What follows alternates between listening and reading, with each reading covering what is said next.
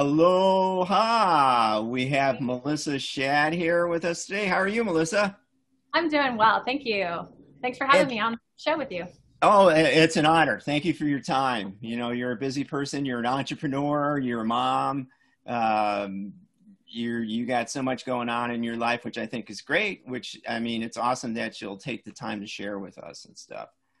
Absolutely. And and and, and the funny thing is, is that we see each other at races, and being who we are, we see each other for five seconds, 10 seconds, and then you're gone usually. And all I see, I, I ask sometimes uh, people on the, on the broadcast, I ask them to turn around because I don't recognize you except from behind.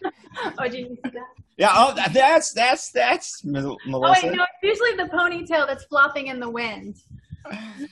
Well, I could tell, I could tell you a story about ponytails, but I won't. Uh, okay. So, Melissa, where where do you guys live exactly? Are you, are you in Laupahoehoe or? We're in Papaaloa. So that's um, right next to Laupahoehoe. Um, so the school, the community charter schools here in Laupahoehoe.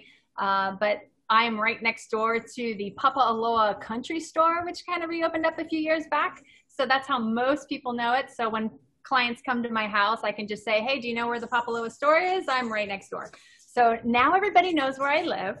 And uh, we were just talking chit chat before how I'm really an open book. So, you know, ask me something, I'll tell you, you know. uh, so, yeah. what do you right- think your best time in a marathon will ever be? No. Oh man, my best time in a marathon. So this is that, that's funny you should say that. I have been shooting to break four hours because I know it's possible. And for whatever reason, something always gets in the way. And um, this year I was going for sub four. And guess what got in the way? So if it hasn't been an injury or a life event or COVID, um, one of these days before I can't possibly do it, I'm going to break four hours in marathon. oh, I, I, I think that's a given. I think you're you're a lock for that. Yeah, well, and and I consider myself a non-runner. Like I'm not. I do it in my hashtags. I'm not a runner. Um, and there's a backstory to all of that, but um, I'm yeah, totally- that's yeah, that's because that's like you, you have so many uh, athletic uh, capabilities and stuff and skill sets. I think that I've seen and stuff that you aren't particularly known for one. Where did you Where did you grow up? Where did you end up growing up? So I grew up in Ontario, California. It's about 70, 80 miles east of LA, and um, Inland Valley. Kind of your like every tract housing. Every house is look like every third house looks like your house. Uh, neighborhoods, you know, so riding your bike around the block was fun and playing out in the street until the, the street lights went on, you know, and then you got to go home and you could see them go on down the street and you're like, oh, they're coming on. We got to go home. I was outside all the time. And, you know, my brother loved to play video games and I was just gone. Like, you know, I was, I was outside. Were you, were you anywhere near the speedway? Um, well, yeah, actually now, but it wasn't a speedway when I was back then. Oh. or, if it, or if it was, I just didn't know about it. Uh, we were kind of a baseball family, so we grew up. I played softball in um, fourth, fifth, and sixth grade. That was kind of actually the first sport that kind of led me into my athleticism, I guess. So it was fourth, fifth, and sixth grade. I remember walking to the store again. Like, I mean, this was I walked to the store. I think it was two miles away. Uh, I just walked to the store, and I remember seeing a flyer on the door saying um, "Little Girl League base uh, softball," and I'm like, "Huh." So I came home. I told my mom about it, and she's like, "What?" I'm like, "Yeah, I want to play." And she's like, "Okay." So she signed me up, and um, I remember my first year playing. So th- out of three years, they put me in right field. And if you know anything about baseball, right field where not a lot of activity happens. That's yeah, I was a right fielder for a while too. Where the not so good players go. So I'm sitting on right field, and I remember sitting down, like, oh my god, this is so boring, and I, you know, I wasn't sure if I wanted to keep doing it, and and come get up to bat and I just couldn't hit the ball. And then you know I mean it was it was miserable. And then they figured out that um, I could pitch. So I was I ended up becoming a pitcher and winding up, doing the whole softball wind up thing, girl thing. My brother would make fun of me when he would try to practice and he wound up and smashed his bedroom window with the ball, making fun of me. And I was like, that's your fault. That's on you. like, um, so softball kind of got me into like, um, I guess schedule or, or routine fitness, you know, the, the routine of it. Otherwise I just kind of did my own thing. I mean, if to this day, I'd probably call myself an introvert. You know, I mean, I'm definitely, if you get, if you know me, I'm very, you know, I'll talk, as you can tell. I'll open up and I'll talk. But in general, I really like to keep to myself. I like my quiet time. I like my space. I like to, I think a lot. I'm writing notes a lot. I'm reading. I'm, you know, and I, I kind of just don't want to be bothered. Like, leave me alone. I want my space. what? Uh, so it's uh, it was you and your brother. Uh, is that the only uh, sibling? I have, the older brother. He's two years older than me, and he still is on the mainland. Um, so yeah, we grew up Ontario. It was um, I went to school at Chino High School, and it was at, in high school that um, things started to kind of fall apart for me. Oh, in um, what way? In in in life, life got hard. So I was trying to you know, study to go to high to college. That was kind of a goal to go to college. Nobody in my family, except for my grandfather, uh, as an adult, went to college. So it was kind of a goal to go to college, kind of do that next big thing. I remember asking my mom when I was little, "What comes first, high school or college?" And she said, "High school." And I said, "Oh, well, I want to go to college." And that just, and she said, "Well, if you go to college, I'll buy you a typewriter." And I'm like, "Woo! Well, give me a typewriter." so that was a ways back, you know? Yeah, and, but uh, that, people don't typewriters. What are, what are those? Right, and so when I, um, so I'll get to that in just a minute, actually. The, but so as I'm studying and I'm trying to do this, you know, focus, and I'm taking all the honors classes, and everything's getting really hard, and really having a hard time struggling getting you know having it all done. I was a band geek. So from junior high up until 10th grade i was in marching band and i played the flute and the piccolo and was really good at holding my line and that they would put me up front and center because i could hold the end of the line and i could keep my foot down and you know so that was that was what we did. We won field shows we won parades. We were really competitive band in the inland valley and I just kind of remember talking to a friend who, what, like, I was feeling so down on myself. Life was hard. I committed, or I, I contemplated suicide. Um, there was a lot of heavy stuff weighing on me, like boys didn't like me or weren't interested in me. So what's wrong with me? And you start going through those teenage girly things, and really, you really question your purpose, right? Like, why am I here? What am I doing? Um, and then my uh, math teacher had mentioned that they were going to start up a swim team this year if I wanted to join. And they remembered me from being a freshman uh, asking me, um, Who taught you how to swim? And I was like, I taught myself how to swim. And they said, Well, did you take swim lessons? Were you on a swim team? And I was like, No, I didn't even know what that stuff was, right? And, and I said, Well, it was in 1984, the Olympics came through LA and the torch. I was there. Mom, you were there. I was there. My, my mom took us to the um, to to the street, and I thought we were waiting for a parade. And we all lined the street, and you hear the horns honking and everybody cheering, and this guy goes running by with the torch. And I'm like, Mom, what is this? And she says, It's the Olympics. And I'm like, What are the Olympics? And so that summer, I remember sitting in front of the TV with my peanut butter and jelly sandwiches and my Cheez-Its, and I would put my Cheez-Its in a like in a train, and I would eat them one by one and push the train forward and watch this swimming happening. And the year before, my parents had put in a swimming pool, uh, so oh. the you know still very nostalgic for us to have a summertime the next summer that you can use the swimming pool. And I would watch them, and again, the cameras at that time, you just see lines of people going back and forth. There's no underwater footage or anything, and I'm just like, they hit the wall and then they go, they bounce. How do they do that? And I jumped in the backyard pool and I was like, like, like they do like a somersault and they, you know, and then I'd go back and I would just stare at the TV. okay, I'm gonna go do that. And like both arms come out at the same time and I'm gonna, I'm gonna go do that. and then they go on their back. I'm to do that. And, um, and I was just blown away. And I spent that summer, I remember counting laps and it was like one Saturday I swam 66 laps. And the next day I was like, I can do better than 66. So I did 77. And so I got into high school and it was always a joke because the freshmen had to take swim class as a freshman. Yeah. So everybody knew you were a freshman. You have to take swim class. Yeah. And I was like, I want swim class. Like, this is going to be great. And my PE teacher was like, everybody watch Melissa swim. And I was like, I don't even know what I'm doing. Like, I have no clue what I'm doing. When you want me to swim, okay, I'll swim.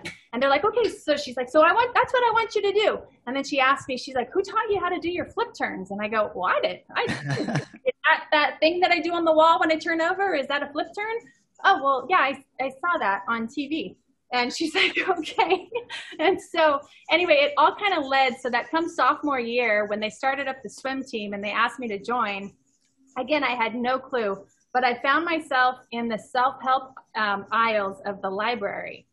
And I was going through this depression. I was, you know, wondering what's wrong with me. And I kept navigating towards the self help aisle in the library. And I would just go there, just get lost in a book. And really, if you ask me, I don't think I'm a reader either, but, um, but I would look at these books and I would read it and I found books on swimming and I would show up to the pool to my coach and I'd be like, look at this, like, this is how you're supposed to do it.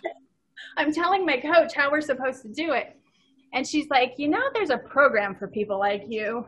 And I was like, what do you mean? So she shipped me off to um, lifeguard training in WSI, which is water safety instructor. Um, it was like it's a 40 hour course, and you do pool work and you learn how to teach swimming uh, and become a lifeguard. And she's actually one of the was ended up being my boss at, at a swimming pool during the summer where I would lifeguard and teach swim lessons. And obviously, her knowing who I am, she knew whatever she gave me, I would do. So she gave me a synchronized swimming class. And I was like, I don't teach synchronized swimming. So I'm like doing little little pinwheel things and oysters and you know, like all these little crazy things with these little seven and eight year old girls and and I just remembering I remember being that age and remember being in awe of um, gosh, I'm getting emotional talking about this, of swimming at seven and eight years old, because that was when it it really touched me, you know, like the Olympics. And I remember just embracing that moment with these kids and putting this whole choreographed program together and having the parents watch it and the parents just beaming, right? And they were so proud. And so then after that, I accomplished that task. They gave me the adults.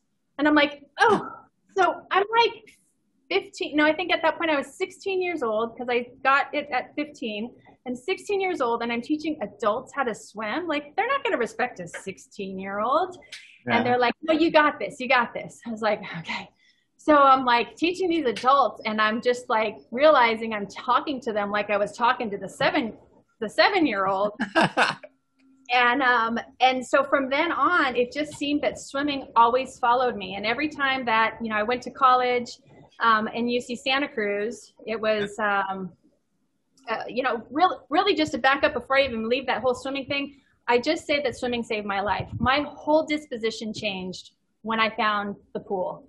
When I learned of it as a sport, when I learned of it, I was actually jealous of the kids I would teach because I'm like, I never got to learn how to swim like you're getting right now, you know? And I really just gave it with passion. I was so passionate about sharing that gift uh, and and it just kept following me so I, when i went to college at uc santa cruz my parents were going through a divorce.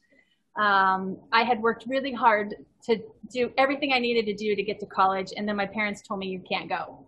Oh. I'm like oh no. No no no no no. You guys are going to split. You're going to do your thing. I'm i'm starting my life. Like i'm going to college. And I had gotten accepted to, I had only applied to three schools because I really was doubting that I was going to actually go. And one was L, um, Long Beach, Cal State Long Beach. One was San Diego State, and the other was UC Santa Cruz. And both of them were for marine biology, or all of them. And um, I grew up uh, on the boat with my grandparents in Dana Point. So we would spend our summers at Dana Point fishing and whale watching and riding the dinghy around the harbor and mm-hmm. you know so those are really good you know memories so ocean and water just was always around me but i never really had like a structure you know around uh, water activities. And we grew up water skiing you know my that was our kind of our family thing. My dad had a boat and we would just take off to lakes every summer and you know houseboat or um, get a trailer or camp and water ski. So, so you're a mermaid in essence. I'm, I'm i'm a mer i'm a mermaid. I definitely love the water and grew up around it and don't know it without it but the structure of swimming helped me mentally with um, really kind of sifting and sorting who I am and, and what's important. And for me, over it all, it just movement. Movement kind of became the most important thing for me. That and that if it was structural and more routine, then I knew that would happen every day and it would help me mentally. Do you think it was your enthusiasm for the sport and how it affected you I'm sure is a big part of it to, to get you out of your funk. But do you think also part of that was your, uh, did you recognize you had the ability to teach? Not at all. That was totally my swim coach that saw it in me. Um, and, and I shared that, you know, for everybody who I've, I'm, so I've been teaching for 29 years now and you know like i said no matter where i went it just followed me. And i kept saying i'm not going to teach anymore. I'm going to figure out something else. Um, i went to to so when i got to uc santa cruz and i was swimming i found i found a master's team at the at the university. So i was lifeguarding at the university. And my boss was the head coach of the college team and he did the master's program at noon. So I was like, well, I guess I'm lifeguarding. I should probably stay in shape. So I started swimming with him at noon. Um, and this was my freshman year. And then freshman year, you know, I was kind of a, I wasn't like a goody two shoes per se, but I was a conservative girl. So yeah. coming from conservative, you know, small town to Santa Cruz, my eyes were like, holy crap, people live like this. Like it and, was a totally different world. You might have to explain to us, uh, some of us non-swimmers, I know now from paddling and stuff, what a masters group means. Okay. So masters is United States Master Swimming. It was uh, created in the 70s, basically as um, you age out of age group swimming. So your USA swimming that a lot of the kids that you know, like the Kona Aquatic, Kona Dolphins and uh, my son swims for Academy Swim Club, and you know, so you have those age group uh, swim programs, USA Swimming. They reach 18, they're like, well, what's next? We don't get to swim anymore. So they designed this program for adult swimming. So 18 years and older, and people tend to get a little freaked off by it because they're like, wait, master swimming? I don't even know how to swim. And I was like, well, are you older than 18? They're like, yes then you're a master's. And they're like, and so I'll take people at uh, at my home. I have a pool, and I'll teach them to swim here, and then I'll move them up to um, my master's program that I run out of the Laupahoehoe swimming pool when they're open because they're. oh, they've so, been closed.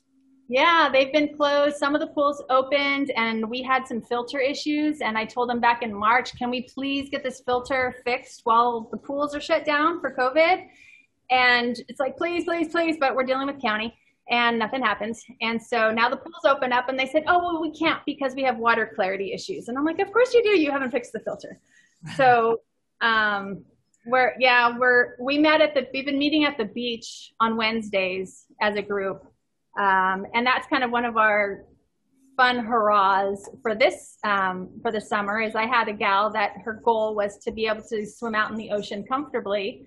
And she started with me in November. She's followed my posts and she's seen that we do our master swimming. And she's like, and we ended up at this party together um, for a friend. And she's just, and it was all pretty much my the master swimmers and she's listening to the conversations and she's like i'll come on tuesday i'm like really so she, in november she started in tu- on tuesday and then um, last month we got her out beyond the reef uh, at richardson's uh, yeah, right? Like, woo. So if she's watching, absolutely, Jane totally made it beyond the reef and did an open ocean swim and super, super awesome. So it's, so when it comes to my adults, it's kind of like me with the kids. I just love taking people from not knowing to knowing. That's probably one of my, maybe one of the reasons why I do all the different things. Like behind me, I have my, you know, spin bike and then I got my TRX straps and you know it's it's really about evolving the athlete because i truly believe that each and every one of us has an athlete within within us. It just hasn't been awoke awakened right? It's there. It just needs to be fed. And people don't really know how to get started and do that. And i think one of the reasons why i call myself the people's coach is because that was me. Like i had to i didn't come from an athletic background. Um, i just kind of fell into certain things um, and, and even through college, I was getting my degree in marine biology, but I took a um, comparative phys class, comparative physiology, and we compared elite athletes to marine mammals. Yeah. and which, I was marine mammals? To marine mammals and Which, how which, the body, which mammals? uh, mo- well, mostly dolphins and whales, particularly whales because they'll dive really deep and you look at that whole mammalian reflex and what the body goes through when it goes into an anaerobic state. And as far as elite athletes go, they're anaerobic quite often to push, you know, to get their level or threshold up. So I was just fascinated by the elite athletes. And I realized at that time that I wasn't even focusing on what was happening with the marine mammals. I could care less. I was over here going, wait, so if I run or I push heavy weights or if I like, how do, how is this going to make me faster or me better? And um, so that was my, my junior year. And that was, oh, and that was missing a whole nother year. So sophomore year, high school, sophomore year, college, bad years. Both times contemplated suicide. Um, sophomore year in college, I stopped swimming. I was looking for Yeah. something different. And, and again, I stopped swimming, but I had only been swimming for four years because Yeah. I started as a sophomore in high school. And then I did the one year in college and I skipped out on that and I joined weightlifting. So, Yeah. so as a weightlifter who's eating pizza and drinking beer at two o'clock in the morning, um, well into their freshman years, I gained the freshman 50. I was, I was going to ask you if you don't mind uh, if uh, you were uh, during those bad years were you self-medicating, you know, alcohol or whatever. Yep, yep. I I did it all. I did the so yeah, yep. it, we were in Santa Cruz, if you know Santa Cruz. oh yeah, oh yeah, oh yeah. yeah okay so there you go um, i, I kind of reached a rebellious stage and i was trying things out and then i remember self-medicating and being on this one hallucinogen thinking when will this stop like i i make it stop i need i wasn't in control right so then that's when i realized i kind of like i'm kind of a person that likes to be a little bit in control of things um, and and I just was I I literally quit everything cold turkey. I went home my sophomore year. I was living in what's called a French house on campus, so you had to speak French when you were in the in the house. And um, thank God to I, I know. I thank God to Edith, my my Frenchy friend from France. Um, she forced me to speak French. That by the time I left there, I was dreaming in French, so I knew it must have been working. I Um, to say. Uh, that that I came home, I came back to school after spring break, and I had this boyfriend that was just playing with my mind, and I just remember telling him, you know what? Don't ever call me again. I don't ever want to see you again. And I just left. Like I dropped everything, left. I showed back up to campus. Um, they immediately were like, "What happened to you during spring break?" I said, "I made a decision." like i'm not go i'm not going that way i'm not going to live my life this way this is not who i'm going to be i was 20 years old i bought my first pair of running shoes and i would run at night we had a half mile track on campus and i would run if i was in the light and i would walk if i was in the dark because i didn't want anybody to see me walking because i wanted to be able to run so I'd hit the light and I'd be like, okay, I'm running. I'm like, oh my God, this is so hard. and then I'd and hit the dark and be like, oh. and then I would realize I'd get closer to the light and I'd slow down my walking because I'm like, oh, I gotta go again, I gotta go again. You know? intervals. You were doing bricks. I was. I was doing some intervals, interval training. But I was, I, I really was focused on wanting to lose the weight, wanting to get, you know, my health back. Um, I my junior year, got right back into the pool. I swam six days a week, didn't miss a day of swimming. I showed up on Saturdays. My, my coach slash boss for lifeguarding was like, what's happening with you? And that summer, when I was teaching swim lessons and lifeguarding, I was swimming on my work breaks, um, you know, in between. I was doing my laps. And then I found a private coach um, when I would go home in Southern California who coached me in the, um, after work and I'd ride my bike to the pool and I'd ride my bike home and I had absolutely no idea what I was doing. And my swim coach at, at college asked me to join the, the swim team for my senior year. And that's, I was like, that's a pretty big honor. So UC Santa Cruz. Right. I, I was totally honored, except um, I told him I'd give him two weeks. And, and he's like, okay, give me two weeks. And I didn't, I didn't handle it and I told him, I said, honestly, I don't want to just swim. He had an Ironman plaque um, on, in his office. And I remember hearing, because I was swimming with the masters during lunchtime, I was swimming with a lot of triathletes, and I would hear them talk about triathlon. And I said, I want you to teach me how to do triathlon. And he goes, Oh, Okay, so I got like a handful of people, and he ended up. We ended up with 13 people. He put together a triathlon course for us on a class on campus. And in, at UC Santa Cruz, you didn't get any credits for any um, extracurricular stuff, PE. That was just yeah. something to do. Couldn't graduate with a 6.0. right, and, and I was a science major, so I was like, like there was no getting off easy over here. So um, so I told him, I was like, there's no way I'll graduate in four years if I swim and try to finish the science degree. Like this just isn't, and I was paying for college. So I was, I needed to get out in four years. I said, but if, can you teach me how to do triathlon? So we had a, he put together a course. We did a, an off-road triathlon there on campus at UC Santa Cruz. I was totally hooked, shin splints and all. still hated running. Just like it was the worst. Can't do it. But but for whatever reason, I was driven. What so, kind of bike did you have? So I was doing a mountain bike. It was a it was a Trek mountain bike that my mom had found from a friend.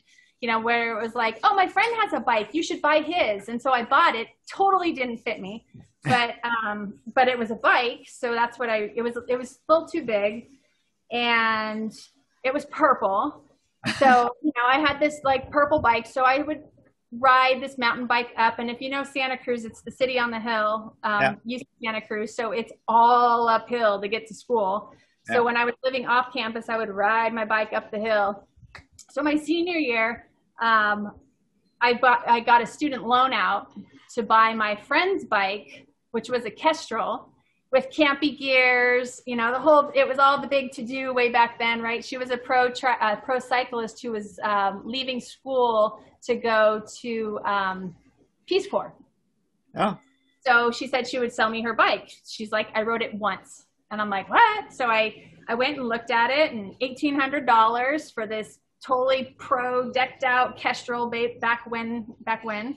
I was this was 97, 1997. So the shifters were on the tube down below. Yes, yes. and um, and I was just so stoked because I was like, it's a student loan, and all I have to do is say it's for transportation.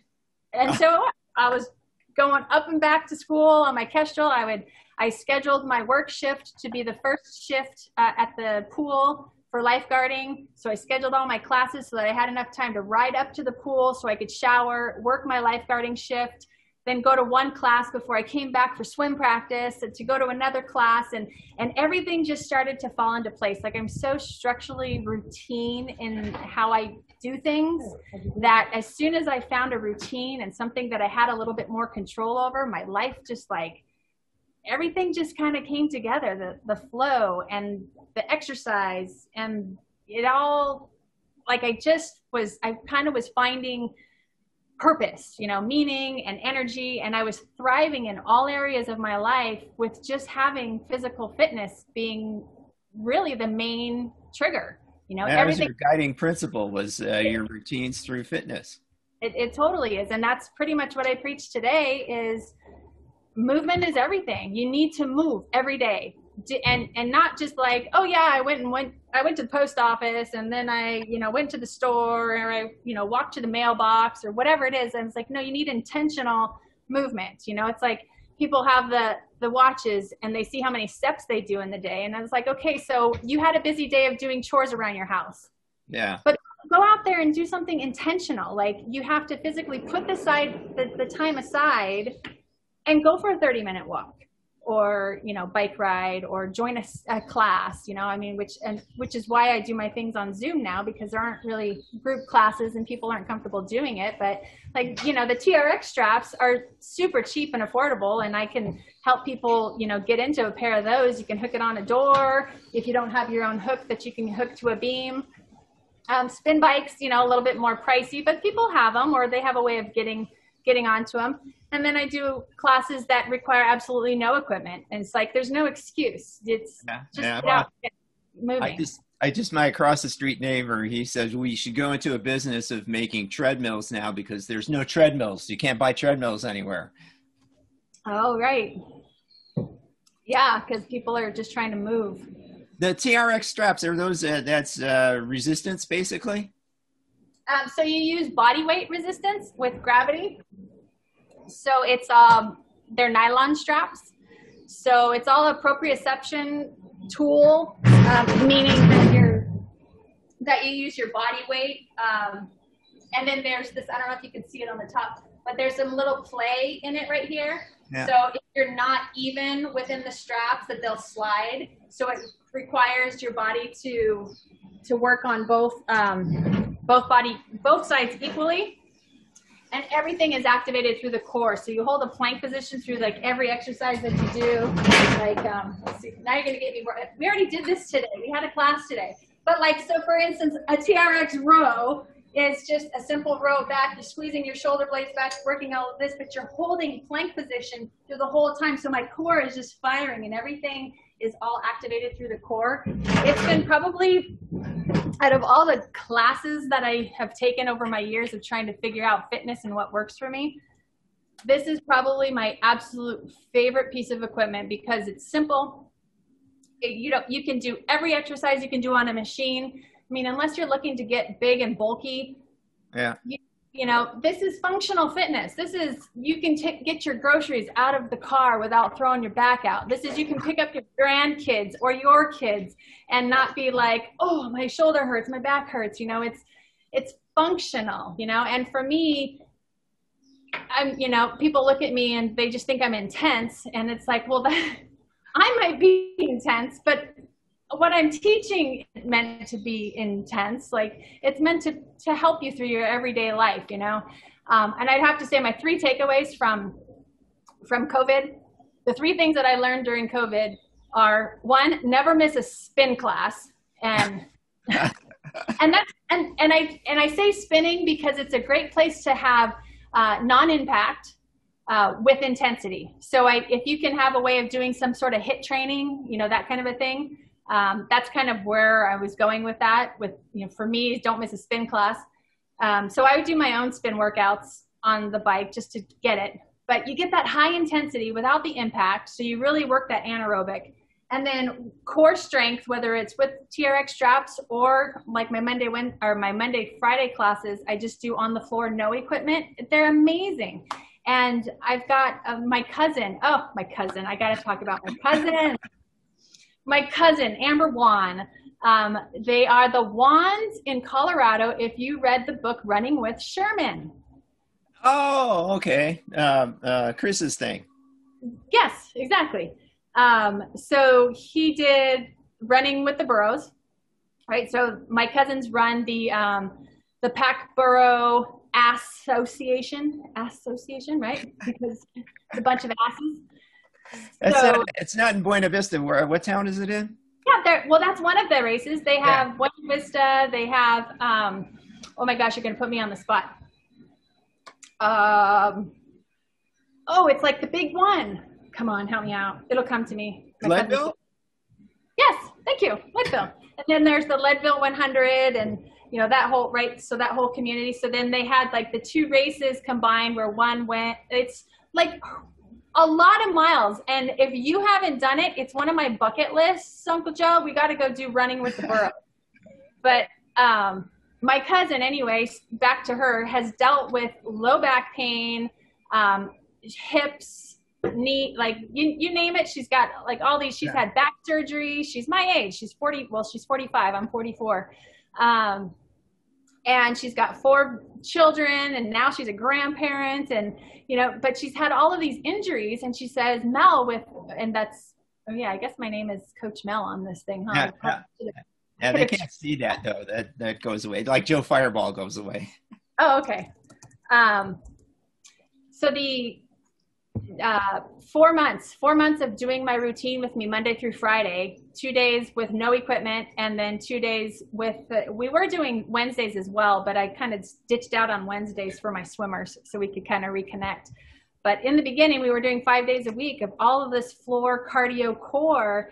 And she's like, everyone's asking me, what have you done? She's doing these burro races because they're still doing them. Yeah. Because with you're on a rope with the burro, you're six feet apart. And so they're doing it. And um, they run that and they orchestrate the whole thing. Her and her husband, Brad, won. And um, I mean, you talk about a story of, of fitness, exercise, and, and animals. And her son, uh, Benjamin Wan, who has is now four years seizure, seizure free, uh, which is a whole nother story, but uh, by using cannabis actually. Um, they run with the burros, and there's just this connection with the animals and and the and the humans, right? And I knew this was going on with my cousin, and I put my son in horse lessons last year, and he's on the ADHD borderline. I mean, you can you help him? You got me all spazzing out over here. His father, his father can't. You know, he's doing all kinds of other things, so you can't help the poor kid. But, um, you know, when I saw my son interacting with these horses, I just thought, oh, this is just like a proud mom moment, right? Like, oh, look, he's like really intimate with the horse and you know, the horse is responding. Oh, okay. And I kind of brushed it off until the horse trainer was like, Melissa, there's something here. And I go, what do you see? And she says, he's gotten this horse to do things I can't even get him to do. I was like, what?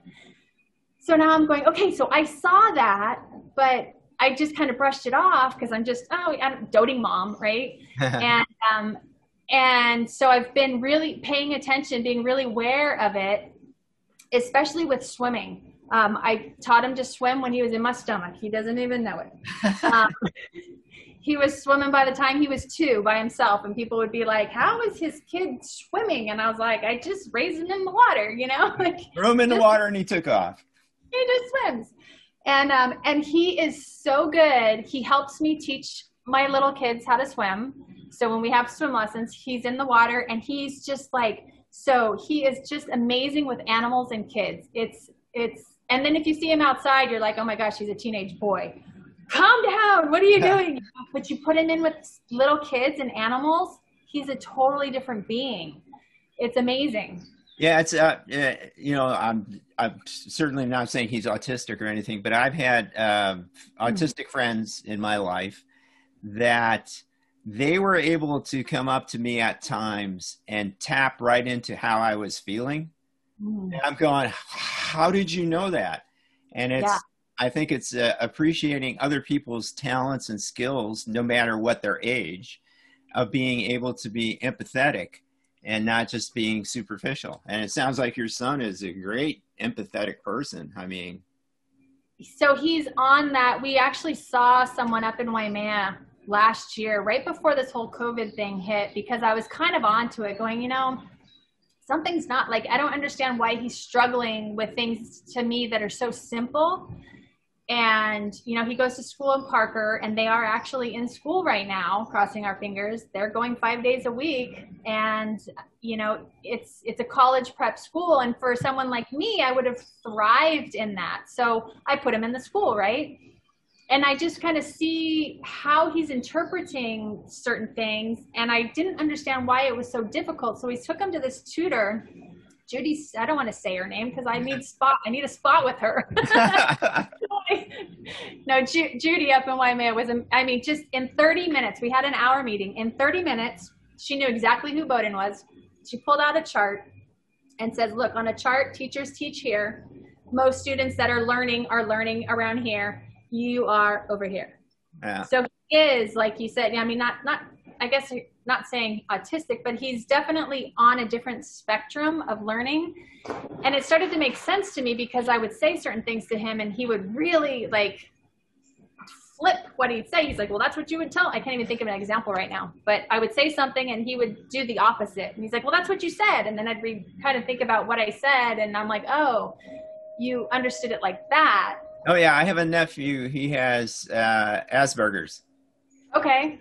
See, that's. I mean, we're on we're on that spectrum. Well, so she was really starting to like help us out. But the coolest thing about kids like that is they see things entirely different and the, and where they can go and what they can do is entirely something we wouldn't have even come up with our own for for them ourselves so i'm letting that go you know i had this whole image of oh, we go to school, we swim, you know, you know, this me being the controlling person, me, I'm going to put this all in a row. And I'm kind of just, you know what, let's just see where he goes with this and what he's getting out of it. And the remote learning hit in March. We yeah. had just seen her in, in February. So now I'm kind of onto it and starting to try to pick up how different ways I'm supposed to say things to him for him to understand it. Yeah. And um, COVID hit and he went to remote learning and it was scary. So now I saw my son in the position I was at as a sophomore in high school. Oh, wow. Um, he said it. He told me, you know, did you ever think about if I killed myself? You know, and I'm like, what? No. Why would you? This is just a hard time. We're all, it's a hard time. You have the rest of your life to like, but then I realized the pressure that was being put on him um, to try to figure stuff out that he wasn't quite getting. So we got a few extra, few different tools to work with. His teachers have been really great helping us around all of this, but it, it's like, like he said it himself, you know, if I were to take an IQ test, I probably would have a really high IQ. And I'm like, I think you would. I really think you would. Well, that's, it's like my nephew. He, he never went to, I think he went one semester to college but uh, I encouraged him to move from the Midwest to Silicon Valley because he was a brilliant person in computers, and he ended up designing computer games, and he's brilliant. Yeah, I have a cousin that did the same, and he was he's an older cousin. So, like I was mentioning, nobody in our family had gone to college. Well, he was older, so I was like, well, he's going to get the college, you know, like and because he was brilliant. I mean, I remember in third grade, he would come to my house as a sleepover with a book like this that he would read, and I'd be like, "What?" And my son does the same thing. He loves to read. He's just like into books, and um, and so I think about that. Like, you know, school's not for everyone.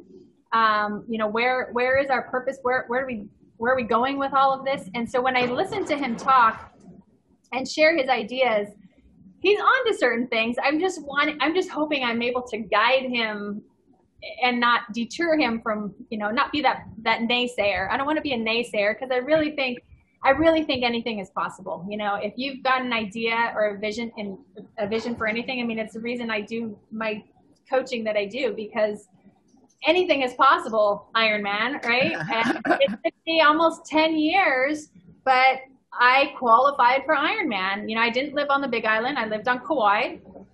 Oh you got to kauai? Uh, well yeah. Let's go. Let's go back to college. You had graduated college, maybe, and had you met your husband yet? Uh, not, not in, nope. So uh, when I graduated from college, so that was '98, with a degree in marine biology, although it was kind of slash physiology. um, I had actually I spent hundreds of hours in Año Nuevo as a docent, um, studying the elephant seals yeah. call out. So I was doing that, and they offered me a job as a ranger, which I'd be in a pretty good position if I took a job as a ranger. Like, okay, that's all right. Well, I denied it. And I said, I don't know. I've been, my life has been so structured and so routine. I was kind of ready to just kind of let him fly by the wayside.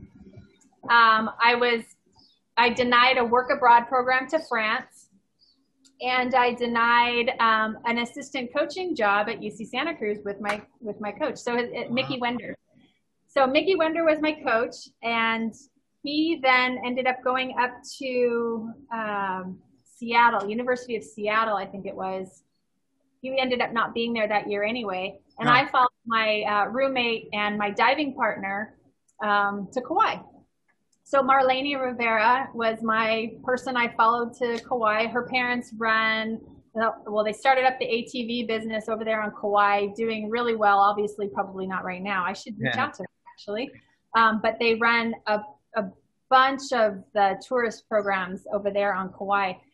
And I got a job with uh, Outfitters Kauai. So I was doing yeah. bicycle downhill and um, kayak tours. So we would kayak up Wailua River and hike up to the waterfalls, have lunch, come back and kayak them back and have to lug the tourists that couldn't paddle their kayak back up the river because you're going into the wind by the end of the day. And, you know, so everybody started calling me muscles. I worked with a bunch of guys. Um, it, was, it was all guys. And um, one of the guys, we mountain biked together. He would, he would lose me on the trail. Like we would, I remember I had to, so I was firefighting. I got a job as a firefighter. Um, I was one of two women on the fire department, and I found that job again. I was swimming with the master's team. I had thought about teaching or firefighting when I was in college. Like, what, what do I want to do? Do I want to teach or do you want do I want to be a firefighter? Totally two different things. and I thought, well, if I'm firefighting, I could be a personal trainer on my days off, and if I'm teaching, I can teach, I could coach the swim team. So I'm at uh, Outfitters Kauai, and one of the guys says, Hey, Melissa, they're short science teachers this year. You should go apply. And I go, Ah, well, that would be one of the maybes on my list, right? So I go, and literally, my name and my phone number gets put on a yellow post it note. I show up to my interview, and there's my name and number on the yellow post it note on her, on her desk. I was like, hmm, this is interesting. Okay. So she interviews me, asks me about, you know, I have no teaching credential, but I can teach. Like, you give me something. I mean, as my high school swim coach saw, you give me something, I'll figure it out. Everything. Maria uh, Forleo, Marie Forleo, she always she wrote a book called Everything Is Figure Outable. I love it. Oh. Everything is figure outable. So I'm at that place in my life where it's like, do you need a degree or a certificate? Because I probably have more knowledge and experience by having gone through the process and doing than actually getting the certificate and the piece of paper to say that you got it. Oh, what's the, what's the saying? Those that uh, don't do teach and right. That that's and what was the the quote the quote uh, of the week for me on Monday was, "Are you a consumer or are you a producer?" So yeah. I was like, ooh, I like that one. Yeah, creator. Like, you can yeah. just go to school and learn and learn and learn and consume and consume and consume, or you can like get out there and get some shit done. Oh wait, did was I not supposed to say that? That's okay. um, uh, but uh, where was I going? Oh, so I so I taught. So she hired me, and I said, "This is either a really bad thing or, or a really good thing. I'm not sure which one." Hiring me on the spot. So I taught seventh grade life science and health and ironically, at that same time, the swim coach was done. She's like, You want to coach? You can have the team. And I was like, Oh, this is either really good or this is really bad. I really haven't figured this out yet. Mind you, I'd been on the island for, so this is like not even, barely two months. Yeah. I got here on July 7th, uh, 98. So I've been here for 22 years. Literally, I've spent half my life in California and half my life in Hawaii and um, all about balance, right? It's it's all about balance. Gotta keep it in the flow. Uh, the one year of teaching was horrific. I said, I said, oh my gosh, if I were to ever have kids and still be living in Hawaii, they will never go to public school. Um, again, I was raised in a very conservative town. Um, girls wore dresses, boys wore pants. Uh, Welcome to know, Hawaii. right. And, like, and again, I went to school in Santa Cruz and went, oh my God, I can't, I can't watch this. so I, have been definitely changed. I'm probably the black sheep in my family. Um, I'm the so one were that. you ever curious about uh, Kewalo Basin Marine Mammal Lab over in Honolulu? No. Oh, okay. Yeah, I worked there for a while. Oh, okay. Uh, I think my my mom had met a fisher uh, fisheries guy who lived on Kauai when I was going to school, and we were talking about this whole Kauai thing. So she was trying to like set me up with him, and I was done. Like in my mind, I was going to Hawaii to do Ironman. That's what I was doing. So I knew Kauai wasn't Ironman, but it was going to get me closer. Okay. And I had no idea how it was going to happen. And I didn't really have any friends. So I moved there in July. And so Ironman's October. And I had no idea what Big Island was. I tried to book a room. Um, and everything was sold out. So I was like, "Oh, Waikoloa. They're, okay, I'll book a room in Waikoloa." No, no idea. Go to Waikoloa. There's a room available. Close so, enough. Close enough. So I book a room in Waikoloa, rent myself a, a um, convertible Mustang, you know, right? like the, the little tourist thing. And I'm totally by myself. I had nobody there. I just was like, I've got to go see Iron Man. If I ever do it one day, like I just got to go see it. So when I show up and I'm parking, figuring it out, trying to figure out the whole thing, um, I end up running to a whole bunch of people from Santa Cruz. So I was like, oh, this is great, right? So the the free days where you just kind of went got to go do whatever you wanted to do. And I was just in awe of, you know, I mean, I stayed until midnight to watch the last people fall, you know, come across the line. And I was just like, this is amazing, you know, and I think when people grow up in Hawaii, on the Big Island in particular, you're kind of numb to it, I think. You're kind of like, it, yeah. Eh, it's Iron Man. Oh yeah, everybody does Iron Man, you know? And I was like, well, I don't do Iron Man. Like, you know, so I was kind of the kid looking through the window at the candy store, like, I want to do this one day. Like, and, and then I just started meticulously planning, you know, and it took me um, from the time I made the decision, like, okay, I'm going to do this for real. It took me three years to actually qualify because you had to qualify because I wasn't a Big Island resident. Yeah. Um, and so the first year I attempted, I got third place by, and there was the two girls were always duking it out um, in in the islands. Oh well, which race did you do? First ones. Uh, two, uh, 05, 2005. Uh, uh, so, but did you do Honu or? Oh, so I qualified at Honu. Yeah. Oh, okay. Yeah. Um, it was kind of easy. We never even got to the how I met my husband, but it was it was easier for me to train because my husband had gotten a job. Well, at the time was my fiance. No, yeah, fiance. Got a job with the um, Big Island Fire Department. So he moved over here, and I was still living on Kauai firefighting. So we would like meet up on our days off. Um, and I would stay on Kauai. I had my like bestest roommate ever who we always were like, why are we getting married and having babies? We should just be roommates forever. and, um, but we did. We got married and had babies, and, um, and she's still on Kauai, and I'm over here. And when he was over here, I could really focus. Like I wasn't distracted. My husband's got two older kids, so there was the that dynamic, and everything just kind of all of a sudden freed up. And I was like, wait, if I'm gonna get married and have babies, I got to get this out of my system. Like I got to do this. Yeah. And so the first year got third place. The second year I got second place, and so I was like, okay, this is the year because three, two, then it'll be one, right? This will be the year. And um, and then I got second place, but my third year. Except the girl that beat me was from I want to say Washington, and she said I don't want the slot, and so I ended up getting it. I'm like, oh, rolled over, yeah so it rolled over to me. So I, out of default, I got the slot. And but, you um, that was the old course too. That wasn't the the course that we've had the last few years and stuff. You had to go out to uh, South Kuniku Road and stuff out that way on the run. No, no we went. Oh, on the run.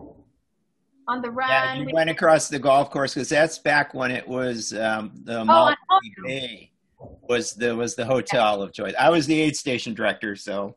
Oh that that that race was horrible. Like yeah. I remember, I remember, like oh, Yeah, there was one year. The first year they made it an Olympic distance race, Yeah. and you could qualify in the Olympic distance. I'm like, this is it. Like I am the queen of Olympic distance. Like I got this.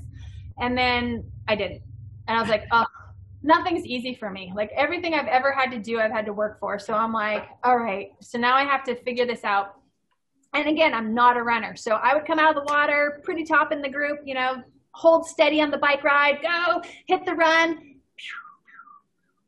And I just see the backs of people's ponytails. And I was like, oh my gosh.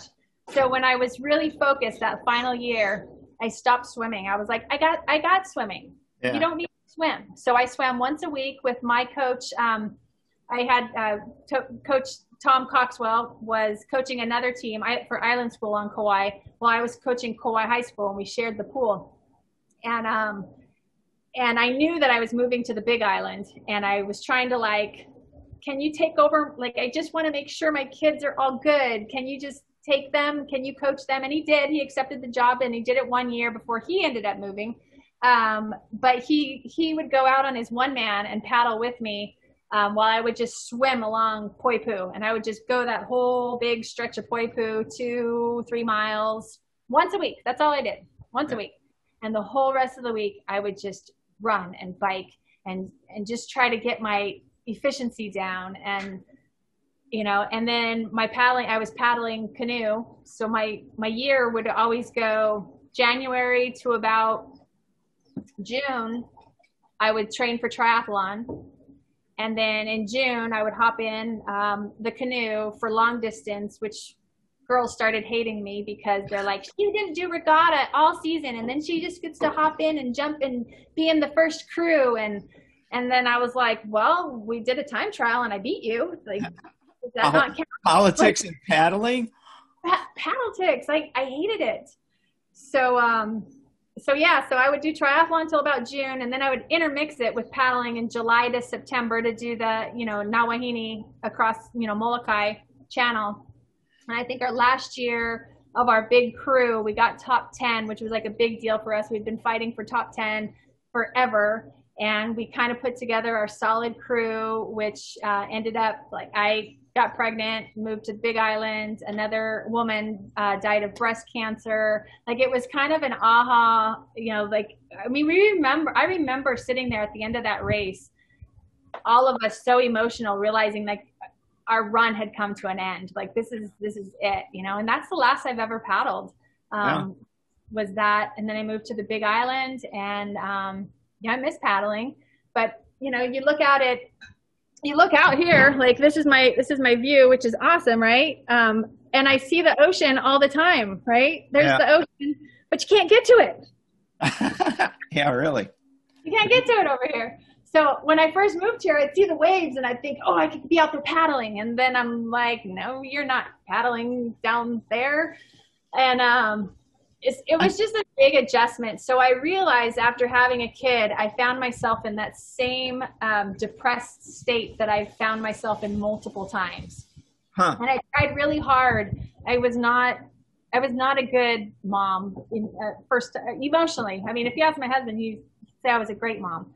But emotionally, I kind of hung on, and and I had told myself, give myself a year, give myself a year, breastfeed, even though I had infection after infection, and it hurt, and my hips hurt, and you know everything I did hurt. I didn't piece back together. So then I dealt with running issues. Um, I couldn't run anymore, and um, it was the tw 2011, 2011 Honolulu Marathon. I was about at mile three, and I realized something was wrong. Huh. Like my knee hurts. Like that's weird. I went, did all of my training. I was going for my four mo- my sub four hour Yeah. with with Kendra. That's another to- Yeah. topic of conversation. And um, Kendra actually missed that race because she got injured. She tore her she tore something. Yeah, So she she- legs. Yeah. Yeah, so um, we had done our training together, and we were both like, "We're going!" Like we were solid. And then I hit mile three, and I'm like, "Something's wrong." And and then I'm thinking, is I don't remember Honolulu Marathon being uphill the whole way. Like it, there was like this strain in my leg, and it was like I was running uphill the whole time. And I got to mile 15, and I said, "I gotta walk." Uh, I started walking from mile 15 to 16, tried running again, and I tried to do the walk jog, walk jog um, until mile 18. And I said, my race is like done. And the golf cart people were like riding right next to me, like waiting for me to say I was done. Like I could tell I was hurt. Yeah. And I was like, roll up the window, Melissa. You don't see him. You are going to get to that finish line in one way. like I was not, like, I can walk. If it takes me all day, I will walk and I will get to that finish line, but I am not quitting. And um, my son was four, and I remember telling him, I'll see you at the finish. And that drove me, you know, where I was like, I'll see you at the finish. I didn't say I was going to get on that cart and you're going to take my foot in. And I crossed that finish line, and it was the worst finish ever in any race I've ever done. I collapsed. I remember, I remember seeing people collapse at finish lines. I'm like, why don't you train for these things? Like, you shouldn't yeah. collapse finish line, you know? And I'd have these like ideas in my mind, and I got to the, the finish, and I just saw those catchers, and I just reached for them. I'm like, oh my God, catch me! Like, I tore something. Something's like, so it's really bad. It's really bad, and it ended up being nothing I went through, I thought I tore my IT band. Yeah. And then they said, no, you tore your meniscus. Everything oh. checked out, nothing, but it wasn't. It was nothing. And so to this day, one of the things that I'm really focused on with women in running um, is really the stress release around the hips and the pelvis and strengthening um, your core to stabilize and, and support that because, you know, the hips and hip bearing and the women and you know, depending on your Q angle that you have, to, you know, certain women are a little bit wider in the hips and it does create up some issues. And so I'm, I'm a bigger runner and, and so I found some ways that kind of help me and it's things that I like to share with other people who have similar issues. And, you know, a lot of times they're like, my shoulder hurts. And I say, like, well, it's probably your low back. And I'm like, I'm not going to diagnose you, but like, I know what you're feeling. I've been there. And, and do you think it was maybe piriformis too? so piriformis, tight piriformis. So then the gluteus medius stopped firing and the IT was taking over the work of the gluteus maximus and yada, yeah. So it's a whole imbalance thing, right? But if you ask a doctor to help you, Take I had two aspirin and call me in the morning. Yeah. Well, my one doctor told, and I never saw him again after that. I won't mention any names, but he told me he. So I gave it away. There's a he. He told me um, your running career is over. And I was like, no, it's not. You don't, I, if I got hit by a train or I fell out of a tree or, you know, car ran over me, well, maybe we can have a discussion about that. But I was just running a marathon and I'm like, something's off. Like I just, like, you know, your body, you know, that whole intuitive sense, like, you know, that there's something that you, and so I spent three years and thousands of dollars chasing answers. Yeah. Um, completely avoided the whole uh, Western medicine. Like, I mean, I'm not anti-Western medicine. I'm not going there with that, but it's got its place. And I just didn't feel that it helped me in um, in that. And now, you know, here I am running walk to 5K programs, 5K, 10K programs. You know, I'm a certified running coach. You know, it's like I'm not a runner. But so, so how did you get Kendra back? Because she was there was a time, yeah. well, Kendra, if you're listening, sorry, but I know you dropped out for a while, and I would keep texting you privately to find out if you were okay. And I know she was having leg issues, but you got hooked up with her to do a, a, a 5K training. She did. Um, so actually, I that was post. That's even after. So Kendra got the bug and she took off and she has just done amazing stuff. And she's, you know, doing this virtual Boston Marathon uh, with Sally in yeah. uh, what, a week or two? Uh, Monday. They're going to do it Monday. Okay. Monday. And I don't know if Amy Young also qualified for uh, Boston, and she did already did a virtual. So I don't know. Um, I tried to get them together to see if all three of them are going to do it. Okay, cool. Um, yeah, I know she had mentioned something of doing it like between the 12th and the 15th. So I didn't know that they had actually figured out a, a date for oh, that. I'm I'm just speculating since I know the virtual is supposed to happen. I think well Monday, but we'll see. Okay, all right. I'll have to check. Reach out to her. Um, so you were juggling injury after uh, Honolulu and didn't, you know, it took you a while. And I'll I'll put my little uh, promotional thing for Steadman Hawkins Clinic in Colorado. Which hmm. I'm a graduate of Steadman Hawkins. Uh, they did my knee many years ago, but they they're one of the few places in the world that got it right because they're a sports medicine place. I mean, they asked me, they said, Where do you want to come back to? They didn't tell me, Well, you can't do this anymore. They said, basically, where do you want to get to? And that will be our goal is to get you back to that place. Mm, see, that's awesome. That's, I don't, I mean, maybe there's places like that here, and I just haven't figured it out. And being over on the other side of the world from Kona, um, oh no, no, there there really aren't. Because when people ask okay. me, well, if you were seriously ill, where would you go? Uh, airport. yeah, it's right. It's right. Uh, yeah, it's too bad because you know there's so many athletes here, and and there are some so many issues that are such minor, you know, minor things to resolve that you know people are so quick to just be like, yeah, I can't do that. My doctor says I can't do that, and I was like, really? Like, I mean, I'm not your doctor, so I'm not telling you listen to me, but is that really what you, do you want to be done? Like, are you is is this your out? Like you kind of weren't enjoying it anyway and this is just what you're using as your excuse to like get out? Or but you need to replace that. You need to find something else that's because otherwise you're not going to do anything and then we're going to have other problems you know? So well and you, and you mentioned that like your tips now on uh, to get you through covid has been to not drop your uh your uh, your cycling and what yeah. was what's the second one uh, the second one was to do core training. So whether that's TRX or on the, but focus on the core for stability and stability and strength within the core balance. So balance drills and all those kinds of things, just amazing for, for the, for the athletes. And then the third is never miss a day of movement.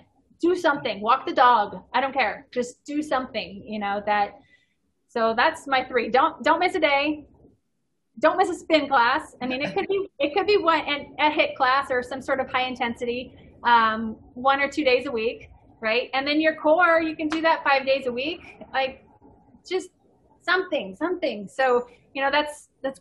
I don't know if you've seen it. I started in um, May a Facebook group called Awakening Your Inner Athlete, and uh, the whole purpose of that was my clients left my house you know like they weren't yeah. coming and i wasn't able to like touch face with them and i started the zoom calls but they you know they're so used to being with me and in person they didn't really like the zoom and i ended up with an entirely different clientele on zoom than my in-persons you know so now i'm trying to merge them like look this is going to be a while this is where i'm at i'm on zoom come back like come back to me but um, i was working with a couple of girls one who's aspires to do a triathlon. Yeah. Um, and I just got her running. She was never a runner, so she's running now. And she doesn't swim, so that's going to be our next challenge to take on is to teach her how to swim. And um, and we had a couple of my clients really getting to a good place, and then COVID hit. That I was like, no, I didn't, I didn't want to lose them.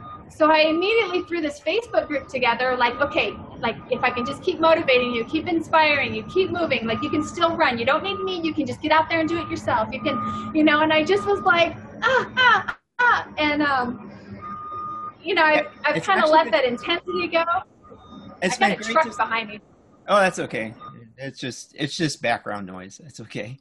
Uh, yeah, I think it's been encouraging, even in my neighborhood here, on the dry side in Waimea that people have begun to use the street that they never had before. They're out walking, they're out doing things because we're lucky. You know, I know the parks are going to be closed. Uh, what is it uh, tomorrow or tomorrow? Yeah. Yeah, the the parks are going to be closed and stuff. But we have so many uh, roads and and and trails and stuff that we can go on the Big Island where we can still stay active. And yeah, I've I've seen more people proud that they can go walk to the grocery store instead of drive two blocks to the grocery store. Right. Yeah, it's um it's been a really interesting time just to see people's change and you know i mean even for me when i'm out doing my regular runs around the neighborhood i'm seeing different faces and i was like oh right on you know? So it it is getting people to do something different. I think we've all probably figured out something in one way shape or form in our life. Oh there goes my cat. Uh, to, Yes, to do yeah, to do something different or to find another way to go about doing it. For two years, about I've had clients that you know visit me while they're here for their like three or four months, and then they go back and they've asked me like, can you do online? Can you you know, so that we can just keep, t- you know, when we're there, we can still do your classes. And, and I never did it. And in four days, I was boom online. I was like, why does it take, you know, it takes a crisis for things to happen. And in, and in a sense, that was kind of what happened with me in my whole physical fitness realm. You know, I was going through a crisis and I had to make a decision. Like either I'm going to continue to live like this, or I have to make a decision. So I was 20 years old, and I made that decision, and I've never looked back. You know, there was moments um, where I kind of, I know, I'm like, if I can, I can mute for a second. And Oh no, no, that's a, that's okay. The background of a jet is actually, to be honest, it's a welcome sound. We had a, our neighbor cutting down some trees, so there goes Oh. the canister. There he goes. it opened up our view really nicely. Um, so the you know there's what I don't like to see is like you know people have one bad day or one bad week or a bad month or maybe even a bad year. You know, like it, maybe it's this year is really bad for them and they're having a, you know a lot of loss. I see that all the time, a lot of loss. I mean, we lost Sylvia first day of the year. Like our year's been pretty full of loss this year. I mean, you know, I, I didn't even talk about it, but Sylvia was probably the first person that really connected with my son and understood, you know, she dealt with horses Yeah. and as his coach, you know, she really, um, she got him and, Yeah. and, he, and he- knew she got him. So that's been a loss in our family. You know, it comes up periodically where he just starts crying and says, why Sylvia, you know, and Yeah. you know and and so you when you you know when your kids hurt you hurt right here comes my emotion Yeah. but that's what i'm trying to tell people is like we're gonna have everybody has bad moments you have bad weeks bad days bad months bad years maybe Yeah. but that doesn't mean you have to give up right um Well, I try to focus on because you know every once in a while, and I've been I've been doing this stuff for uh, 26 minus 73. I don't know, 50 years or plus. Uh, I always try to focus on how I feel after I've done something, yes as opposed to thinking about doing it or anything. It's like when you're standing in the shower and you're going, "I really don't want to go out and run," right. but I'll feel better if I do. That's right. And that is that is and that's perfect. Um, it's how I my my mom mentions the thing. She's like, I just wish you lived closer so you could motivate me. I'm like, I'm right here. Like, I'm posting the stuff. You know, I can. You know, is I said, do you think honestly when I have it, like I have to I have to create a schedule because I have to see that this is my to do today. You know, this is you know the brain you will set yourself up for failure if you continue to fail yourself, right? The brain remembers that. If you tell yourself you're going to do this and then you don't do it, then you're creating that habit of procrastinating or lying to yourself. You know, it's really you're lying to yourself. I'm going to do this today and then you didn't. Well, you just lied. And your brain reminds you of that. I said, and, but you can break that because you can just go out there and you can just do that. So you create up a schedule and say, this is what I'm doing today, or this is what I'm doing this week and you go out there and do it. And I, like I told my mom, I was like, do you honestly think that every day I wake up, I want to go on that bike ride or I want to jump in that cold pool because the pool is cold and I don't want, I, I hate jumping into cold water. I tell the people all the time, I said, I hate jumping into the water. And they're like, what? But you're a swimmer. I was like, I hate it. I hate jumping in the water. it's the worst. It's the worst part. Like, you know? but, um, but you, you know you're going to feel better after you do it and you have to remember how you felt afterwards um, to dangle that carrot and get you out the door Well, as as a, as somebody who's in the uh, master's degree uh, uh, uh, category, uh, the good thing is is that as as you get older, your memory becomes worse. so you don't remember how hard it was to do something. You just remember. I remember drinking Fireball at the finish, or right you're like oh yeah the finish line that's a good place to be at the finish but you can't get to the finish line if you don't get off the starting line Yeah. you got to get off the starting line What do you so, have? Uh, do you have anything planned as far as uh, have you signed up for any races? I know uh, 100% Kona went virtual. Okay, I didn't sign up for that. Um, I am doing the virtual uh, time trial, the Kua time trial on the bike. Bay. Yeah. That's next next weekend, and and I did I, I did the Hilo time trial last month, two months ago. Oh yeah, yeah. Um, and, and they actually did that one live, and I thought, well, that's good. Time trials are good because everybody's spaced apart. So time yeah. trials good. So I felt comfortable doing that. I wore my mask at this, you know, around everybody. And then once I got on the starting line, I took it off and and off I went.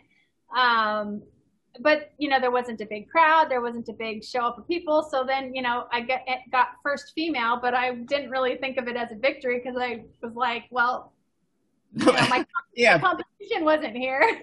But it, but it was a victory because your competition at the race was you.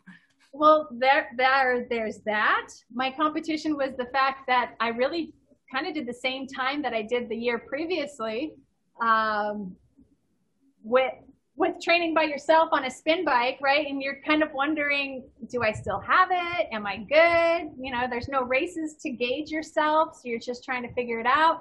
And I'm just consistent every day. I'm doing something um, that's push that I know will maintain or push me towards.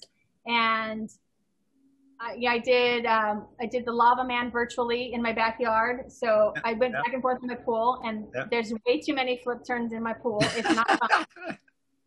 and then I hopped on my bike on the trainer, and I did that, and then I ran around the neighborhood, and you know, it was like it, it kept me motivated. And part of me wants to go do Honu. I just was telling a friend yesterday uh, that I was like, I kind of want to just do Honu on my own. Well, um, technically, Honu has not been canceled. I did get an email that canceled it. Oh, that must have been like within the last, last week. year. Yeah, last week. Oh, okay, yeah, because I've been kind of keeping an eye on it, and I, you know, it's yeah. been rescheduled for. Th- oh, that's right, because it was rescheduled for Thanksgiving week, which is kind of oh, like first, yeah. You know, that would be tough. We were doing Kim's um, tryptophan triathlon. Yeah, yeah. I'm, I'm I'm sad to see that one go away. Probably more than Honu or anything else, just because that was such a, a great introduction for people to to try to do right. you know to try to do triathlon. Right. My son did it, so it was like he let's see, he's gonna actually he makes 13 on Monday, so he was 12 and 11. We did it two years in a row. My husband and I did the um, tandem bike together so it was like he wasn't all about doing it didn't really want the award didn't want to take somebody else's medal because there's only 100 slots you know? So i had asked kim like and he just kind of like we want to do it as a family thing but we don't need three medals for the family. And my husband's like i don't need a medal. And so she did. So we did the tandem bike. And the first year my son did it on his little specialized bike. I, grant could tell me but i don't know what 16 inch wheels or 14 i don't know Oh, I was I was right behind you guys. Oh, that's right. That that was right. That's right. Um, and then we got him on a tri bike this last year, and he was kind of like, "Oh, this is fun." So then he went and did the 10 mile time trial earlier this year in February, and um, he I, I think he started to feel like, "Oh wait, now this is kind of hard. You kind of have to race. Like this isn't fun tryptophanish kind of and he and so he was a little beat and he's like this is kind of hard and i go well if, you know so i told him about the kua bay one and he's like yeah now i'm out and i'm like okay that's fine it's a hard one because there's a lot of the steep uphill yeah, I was gonna. I I looked at my bike because I, this other race that I was gonna do, I, I probably needed to have some biking in there because I can't. I, I wouldn't be able to run as much as I needed, and the rubber peeled off one of my tires, so I got new tires and stuff. And I'm gonna go, but I got no tubes, so I got to still pick up some tubes. But I'm gonna go. I'm not gonna enter Kua Bay, but that's my usual ride. Is I'll drive down to oh, Waikoloa, okay. park in the parking lot, ride to the veteran cemetery, and then back. So I'm gonna see if I can time trial it. Post it on Strava. It'll, and then you can, you know, see where you're. I did that yesterday and I was like, oh my gosh, this is so hard. I went, um, so after we swam with our masters, I went to Bike Works to get some stuff and um, figured, you know what, I'll just do it right here. And the wind was like blowing, and I was like, oh, it's just some wind, no big deal. And I was like, I am so tired. And, you know, it's like those days, no matter how fit, conditioned, whatever you are, there's just some days that are just off. Well, that was me yesterday.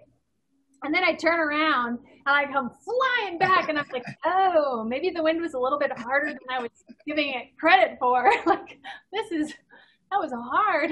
Oh, that was, should be that better. Was, that was like uh, uh, the mini monster uh, Carl's race a few years ago where the wind was so nasty.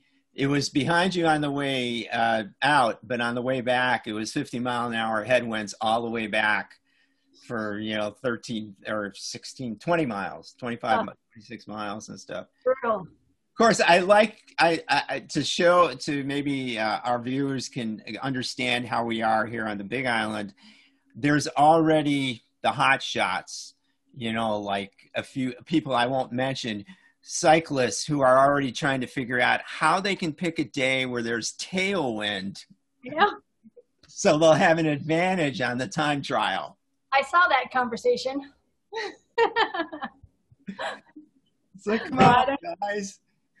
I was like, well, just make sure you include me in that th- that thread. Keep well, it fair I mean, for everyone but it, but I, I, think it's good that people are uh, being able. It gives some uh, people something to focus on.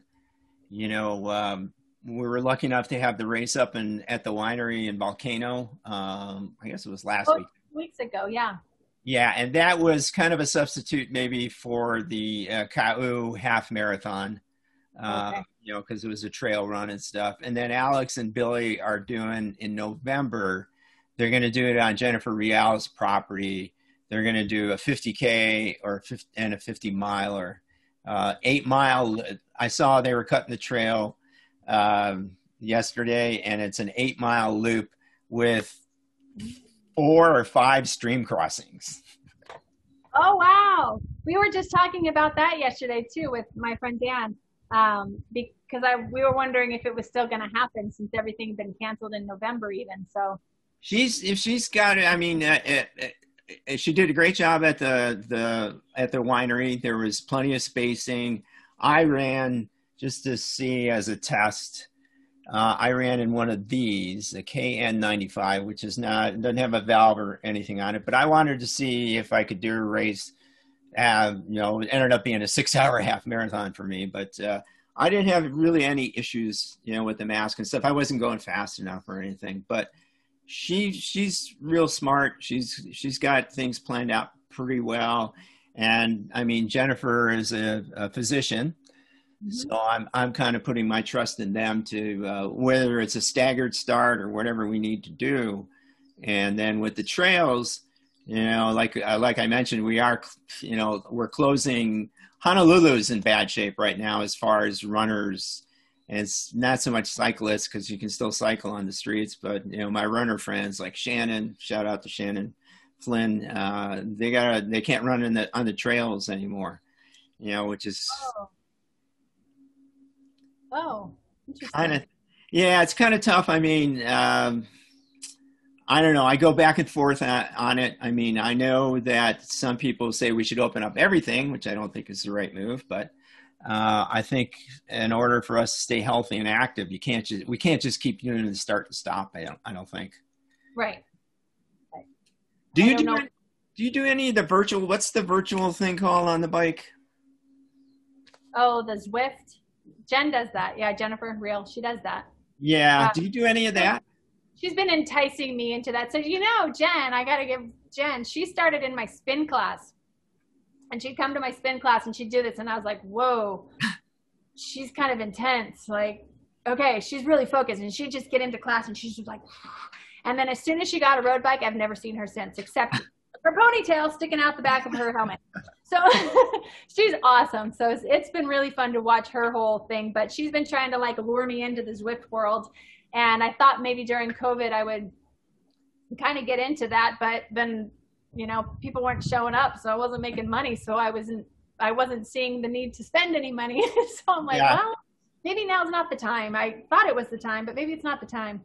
Um, but it, it looks interesting. It looks fun. I could see myself getting competitive in that venue. Oh yeah, I mean, I'm I'm impressed by people who can do it and not get bored. I mean, I I can relate to your story previously about you know where you were focused on uh, swimming and doing it every day and everything. I was living in Colorado back in the 80s, 70s, and 80s and stuff, and I had a bike set up on a a, a stationary bike in a you know uh, in condos they have a little storage unit it's got no windows and stuff. I put the bike, uh, the stationary bike, in the storage unit. Or it actually might have been on a, on a trainer, might have been on rollers.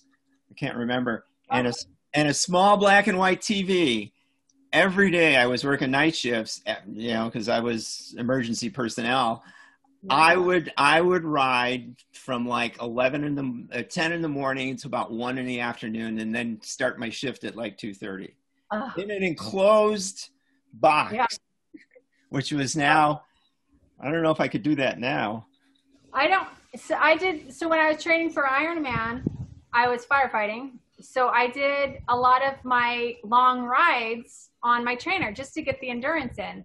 So I just set my trainer up in the bay and, you know, the guys would be washing their cars or making dinner or whatever they're doing on their off time. And i'm out there on the bike three hours later. They're like if we get a call you're going to be useless. And i was like no if we get a call i'm going to be warmed up and ready to go. Like i don't know what you're talking about. And then um but you know it was like I needed to do the longer runs outside of the station, you know, and then obviously swimming had to be outside. So it was just the one thing that I figured that when I'm at the fire station, I ride my bike and then I'll run on my, you know, so. It, where did was, you run on, uh, where did you run on Kauai? Did you run up to that god awful golf course? God, what god awful golf course is that? Oh, it's, it's the one on the Kauai Marathon course. Um, oh, you know, so, you, you know, I have never done Kauai Marathon, and they didn't have they didn't really have any races when I was there. They did Hyanna to Honolulu, which I love. I love that race. Um, no triathlons. So the canoe clubs were kind of picking up. My friend Pam Cruz, training partner friend, she runs uh, a personal training business on Kauai. Uh, she was doing the Koloa days, plantation days, 5K, 2K, you know, so she kind of orchestrated that. That again, I think has been passed off to a canoe club. Um, but there was, so there's a couple little things, Waimea days, they had a, a 5K run and that I liked that one because it was flat. Yeah. so I was like, ooh, yeah, the go. other Waimea. Yeah. the other Waimea. Um, but yeah. they didn't even have, you know, it's like they do the, the meadow the uh, cycle to the meadow ride yeah, up. Yeah. yeah, Kauai was started by the. Well, I won't get into the politics of Kauai and Maui, but uh, it goes through the. You start in Poipu, you go through the street, tree street. Uh, oh, tunnel of trees. Tunnel of trees, and then you take a left, and then you go up towards Kaloa. Kalaheo. Kalaheo. You go uphill there, and there's a golf course that's up there and it, Ooh, it, looks, it looks like a cemetery. so at mile 21, you can ask Bree uh, next time you see Bree about uh, Kauai uh, course, because from mile 18 to 21 is like Koloko, pretty much oh. uphill at the wrong spot in a race. But it's a beautiful. I love Kauai. I love the people who put it on. Sorry, Robin, I couldn't I was just gonna say, Robin Jumpers, my I, we paddled together. She she was on our winning crew, um, paddling. She's a so, sweetheart. Yeah. Yeah. Aww. Do you, do you ever take... I had a friend. Her actually her birthday's today. Kylie Moo. There's a shout out to Kylie. Um, she just posted that she wants to do. Um, she wants to walk it. Anybody want to walk the uh, Kauai Marathon with me 2021? So I was like, walk and and she makes a little comment like i'm walking melissa and i go no i got that message i got it yeah honolulu so far hasn't been canceled although john was supposed to i think make a decision in these few oh. days uh, he's the oh. race director so i mean i'm supposed to still be training for my sub four I honestly, I don't think he can pull it off. I, I just don't think with the. Uh, I don't see how he can. The I, travel. would probably, I wouldn't go. I don't think.